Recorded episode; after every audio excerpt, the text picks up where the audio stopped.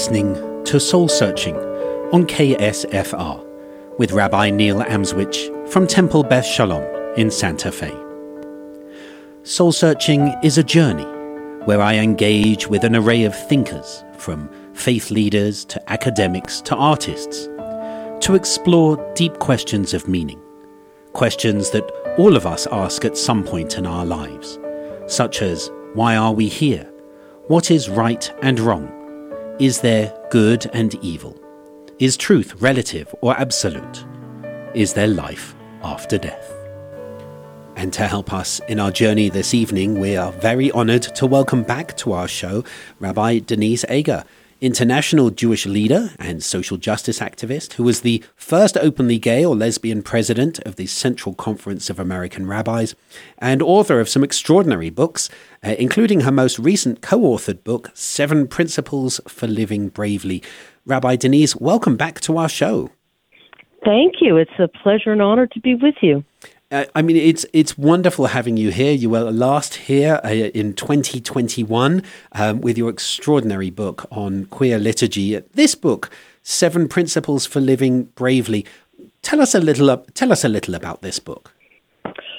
Well, sure. It's um, it's a really different book as it's co-authored with uh, a good pastor friend of mine, the Reverend Dr. Neil Thomas, who is the senior pastor at Cathedral of Hope uh, in Dallas, Texas, uh, one of the largest UCC churches.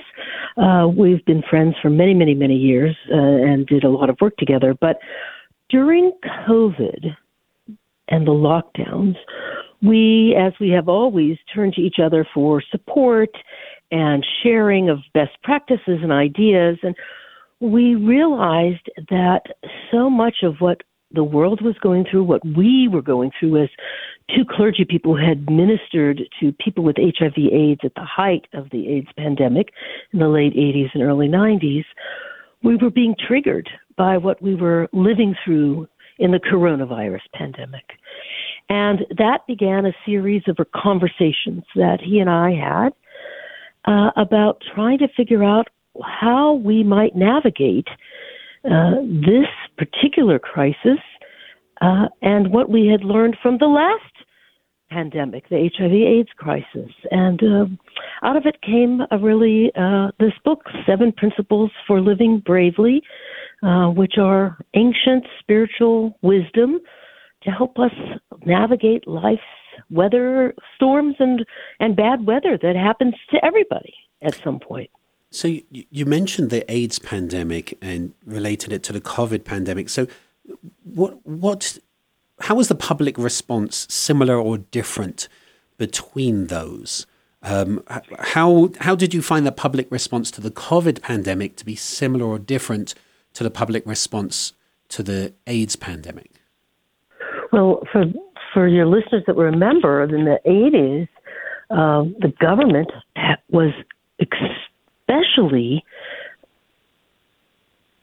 resistant mm. to dealing with and treating and caring for people with AIDS who were dying, in part because of their homophobia, right? People's uh, uh, uh, of revulsion at LGBTQ people, uh, and so the government did nothing. And people were dying left and right. There was no focus on treatment. There was no focus on care. Um, there was no focus on trying to develop a, a vaccine. Um, and sim- and people were dying in droves. The hospitals were overwhelmed. Nurses and doctors were overwhelmed.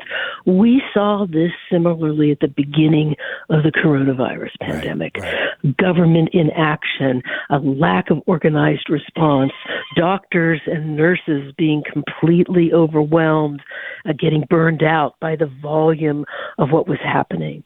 Um, and so those similarities, um, I think, are, are, were very profound for both Reverend Neil Thomas and I, uh, because we remember being masked and gowned and, and going into hospital rooms of people with HIV when we didn't know what HIV was. Just wow. as in the same way, at the beginning of coronavirus, we all didn't know what it was right? And here we are, all we're masked and gowned. So there were a lot of these similarities between the two pandemics.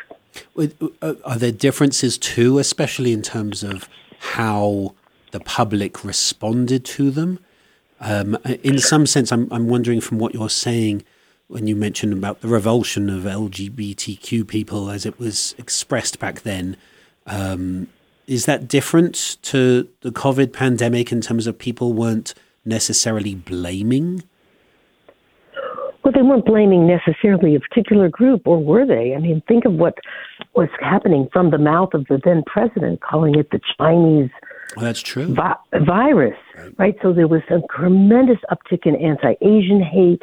Um, there was a revulsion against science and medical science. Mm. Um, so the targets may have been different than in the HIV pandemic. But we saw similar behaviors of othering, of groups of people, of, of squashing, of blaming the victim, right? There was a lot of blaming of people in the beginning of the coronavirus uh, pandemic. Well, they brought it on themselves. They didn't take care of themselves. They didn't follow the rules. They didn't do this. They didn't. And, and there was just so much we didn't know at the beginning. You know, we're, we're three and a half years into this now. We, we know so much more.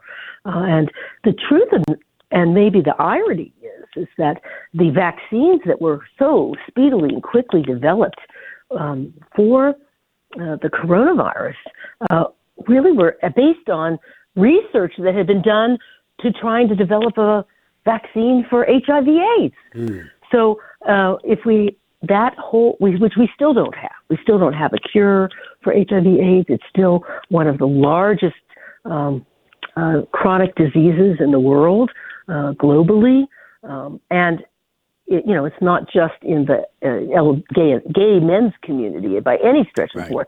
It's it's it, it, goes across populations. So um, it's managed more manageable now as a chronic disease uh, from the early early late 80s and early 90s.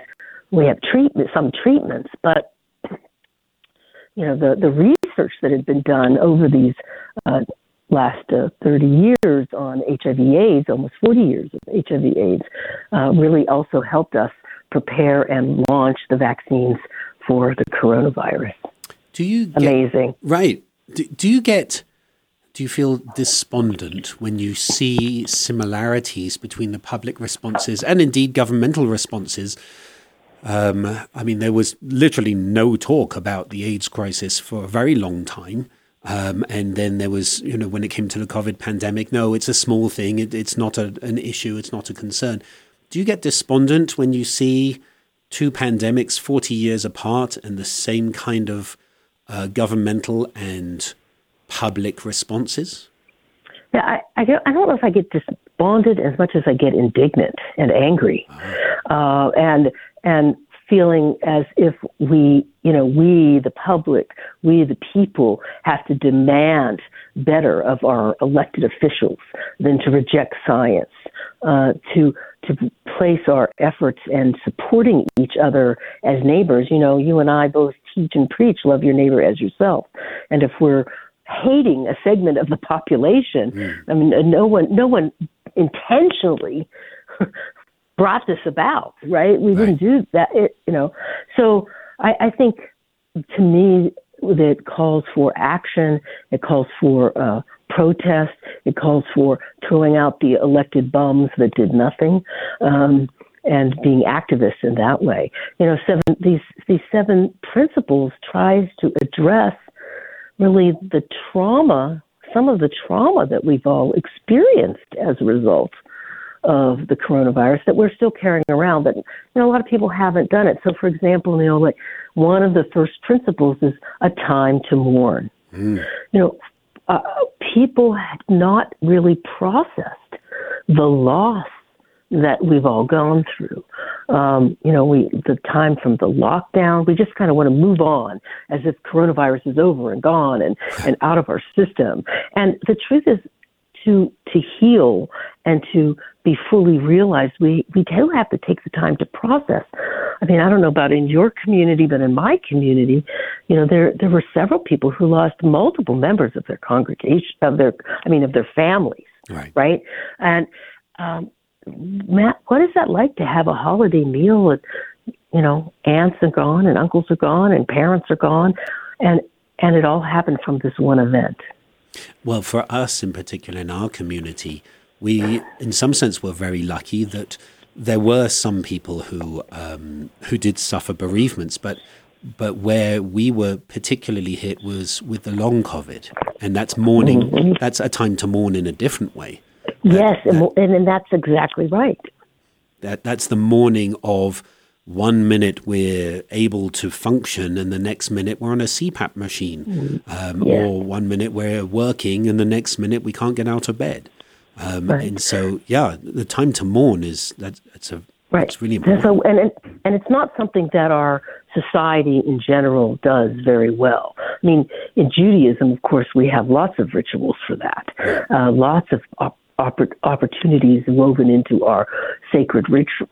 But kind of in American life, we kind of don't deal with death very well in American life. You know, mm-hmm. um, you know, we we hide it from each other. We talk about someone's passed on. Uh, we don't talk about people dying. We have celebrations of life rather than allowing people to actually grieve and mourn and express those feelings of loss, whether it's over an individual or person, or as you rightly say, the loss of abilities, the loss of dreams, the loss of time, all of those, those, those need to be mourned as well. So, like, that's an example of one of the seven principles um, to be able to. Um, to build resilience and to live boldly and bravely, you need to be able to mourn. I'll, I'll tell you this great story. Uh, I was uh, uh, at a book signing for uh, Seven Principles for Living Bravely recently, and a man came up to me and said, "Rabbi, I love your book. I love your book. It it changed my life." I said, "Well, that's so nice to hear. Thank you very much." He said, "No, I really want to tell you the story." Turned out he had had some kind of aneurysm of some sort. They were lucky; they saved him, but he was in the hospital for a really long time. When was he in the hospital? March 2020. Oh. And he said, right. He so he said, Rabbi, I was in the hospital for multiple weeks from March 2020 through April 2020. And uh, I heard all of these people were dying all around me. I would hear them moaning at night and people screaming. And it really, you know, was just heartbreaking. And, you know, I'm lucky. I left the hospital. I rebuilt my life. I learned to do all the things I needed to do. But I read your book and I realized I had never dealt with the amount of death that I was surrounded by.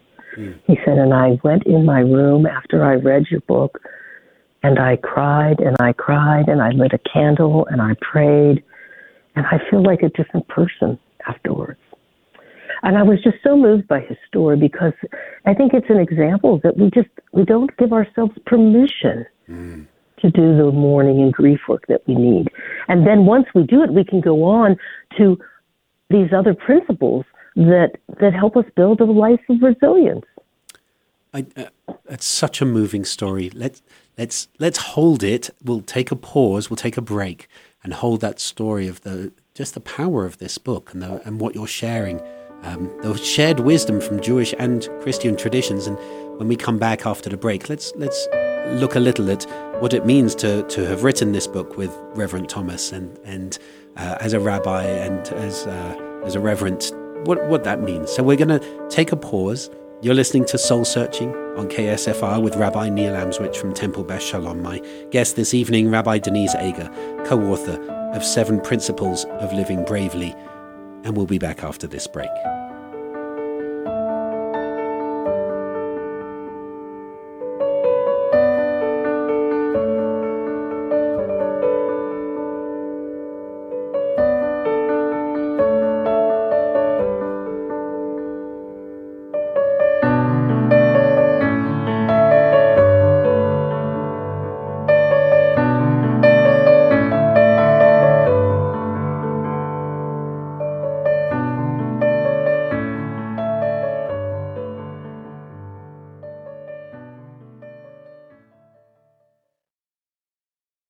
Listening to Soul Searching with Rabbi Neil Amswych from Temple Beth Shalom and from the Interfaith Leadership Alliance of Santa Fe. My guest this evening, Rabbi Denise Eger, has returned to our show, and now the co author also of Seven Principles of Living Bravely. And you shared before the break a, a very moving story about how this book has affected uh, at least one reader.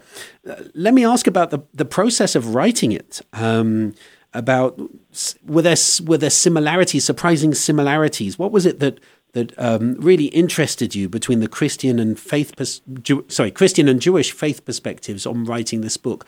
What was it that surprised you? Well, that's such a good question, Rabbi. I, I, you know, usually when you get a kind of more self-help book, it's kind of all mushed together. There's not a distinct voice, you know.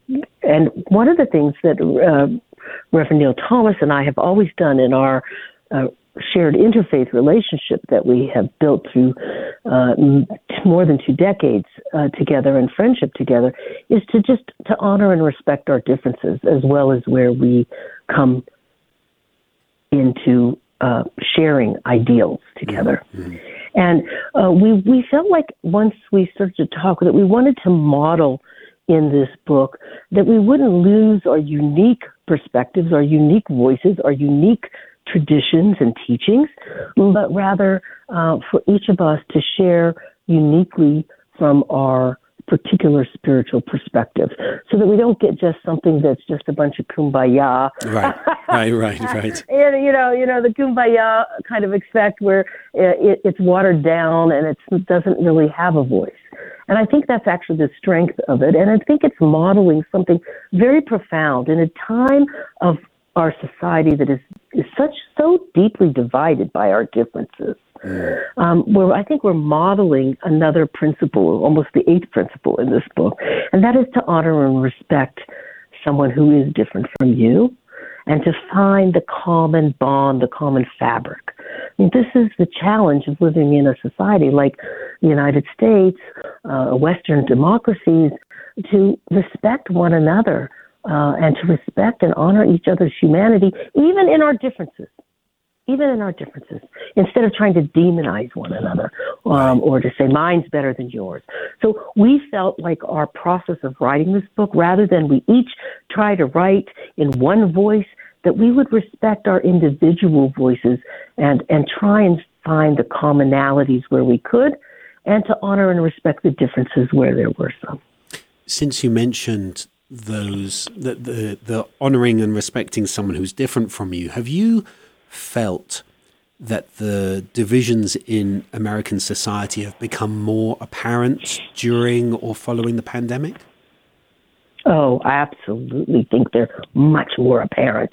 Um, I think the fissures in our society are just uh, tremendous at this time, and I, I, I really believe strongly that uh, people of uh, good faith, people have to assume goodwill from one another, but because we rush to assume ill will. Um, and I, I think that this is the, one of the greatest threats to democracy uh, that we don't have a civic fabric anymore, or one, or one that is greatly frayed. And I feel like COVID has done a lot to that, and the environment that was created around the COVID pandemic uh, of demonizing people who wore masks uh, or and again pushing down of science and demonizing uh, demonizing growing anti-Asian hate. These are the kinds of things given permission by a small group um, that has really infected our society. That's the uh, that's the true virus that needs inoculation. We need inoculation from. And in some sense, your hope is that your book helps provide a little of that. Well, we do. We hope that people will stop and pause and think because, as we said, mourning, we talked about grief and mourning before the break as one of the principles, but uh, then we talk about that there's a time for truth. And in this society where, uh, where we're, we the truth is under attack. Mm. You don't know what to believe. You don't know who to believe. Um, and there's so much pointing of fingers and hatred that really trying to discern what is truth is really critical. Um, you know, and I know you know this in Jewish tradition, one of the names of God is the Hebrew word for truth, emet, mm. which, you know, of course, is written with the first letter of the Hebrew alphabet, aleph, or like an A, and the last letter of the Hebrew alphabet, which is a Tav, right? And the Mem in the middle is the middle letter. So it's almost like God's truth is all encompassing from the first letter to the last. So so truth is one of the sacred seven principles in finding truth and then finding your truth. Um, and of course, uh, concept of rest Uh, we, we Jews know well about Shabbat, the Sabbath day, of taking time to pause each week. Um, Christians, I believe, know this as well, but it's certainly not part of our society that we live in. Right. We're a go, go, go place, go 24 7. You have to work, respond. And the coronavirus pandemic accelerated that, right? Because we then all had to work from home. There were no boundaries. Right. You know, you, you worked at 11 o'clock at night because your office was your living room or your bedroom. And, and so we, we need to have those boundaries to, to rest. Human beings weren't made to work 24 7. We need time for renewal. We need time for rest. And, uh, and sacred spirituals of both Christianity and Judaism, you know, reflect that, that, you know, we need time to be human beings, not human doings. Although for some people, and I guess this is my own personal perspective, for some people it also went the other way. Uh, and of course, COVID, you know, being a rabbi, a congregational rabbi during COVID was all consuming. But in some sense, it helped me really look at what did I value the most. And I remember turning to my kids in March of 2020 and saying to them, I'm going to make sure that until this pandemic is over, we do one thing a day together, at least. And that was something that I hadn't done in the past. And there had, had been some days where I hardly saw my kids. And yeah. so what I did was I started keeping a list because I, I found myself thinking, well, I don't know why, but we thought, well, this this will be over soon. This will be over by the end of the summer. And I don't know why I thought that. Um, but the list still goes. We're over a thousand days. Uh, so it, it's not just that COVID made people work till they dropped, but it also made them reappraise what was important to them. So I guess I guess a question that comes from that is, did you notice a change in what you considered important when everything stopped at the pandemic? Did it change you in terms of priorities as well? Oh, it changed me greatly. I, I do agree with you, and you know that's why as we go through our seven principles, we talk about a time for love, a time for prayer, a time for joy, time for hope, because that is part of the values clarification that happened during COVID, right? And that's exactly what you're talking about mm. with your children. You had a, a values clarification of, oh my gosh, what's really important? We're going to spend time as a family together, right? You're day, right? This just becomes so important, and, and clearly a tradition you're continuing to keep, right? right. And for me personally, it, it did. It was like, well, the world has so changed. I, I didn't realize I liked being home so much. My wife and I were together all the time. We actually really loved it. We cooked together. We did things that, you know, our schedules never permitted to do before. And, um, you know, so much so for, for me personally that, you know, uh, I am uh, leaving the full time congregational rabbinate perhaps a little earlier than I might. I'm part of that great resignation mm-hmm. uh, that has happened out of out of the COVID pandemic, people clarifying what do they really want out of life and what do they really want to do with their time. And uh, so I'm after more than 35 years in the pulpit, um, I will be stepping down and uh, focusing on writing and teaching and speaking. So, uh, with it's interesting when you call it the Great Resignation. I, I see it like the Great Liberation. Um, do we, we've only got about three minutes left. Let me ask: Do you think the pandemic encouraged there may be a spiritual revival, a religious revival. Um, do you do you think there is a religious uh, aspect to the change that some people were able to experience during COVID or after COVID? I think, yes, I think absolutely. I don't know about you, but uh, I saw tremendous interest uh, in in, in uh, exploring questions of meaning and purpose, and uh, I saw it reflected in the number of people uh, taking our Introduction to Judaism classes, uh, people who were doing exactly that, asking a lot of questions about their life, their meaning, of what was spiritually important to them. And um, they were seeking something and seeking community in new ways. And so I do think it has caused, I wouldn't, uh, uh, an opportunity from perhaps people who had never been part of any religious community or spiritual community to try and seek that out. Uh, because in part that uh, coronavirus pandemic was so isolating for many people. Like, you know, you're lucky you had kids, you had a family, you weren't alone. But for the vast majority of Americans, uh, really had to navigate this by themselves. Right? There are more single people than there are married or coupled people in America today. Uh, the Pew study just came out not so long ago talking about that loneliness is one of the greatest problems, social problems in America today. And and I think this is also out of the pandemic and people what's the antidote to loneliness is finding others who share your values, uh, who uh, share your concerns and your questions. And so uh, I'm I'm hopeful that that's a positive outcome uh, for people out of this uh, very dark time that we've all been through. Mm. And I, I totally agree. Sort of anecdotally, we have seen many more people come to our community during COVID. It's been a very notable increase in the number of people attending and wanting to belong. And as you said, looking at the Introduction to Judaism course, which is the largest one, I've been a rabbi 19 years, it's the largest one I've ever taught.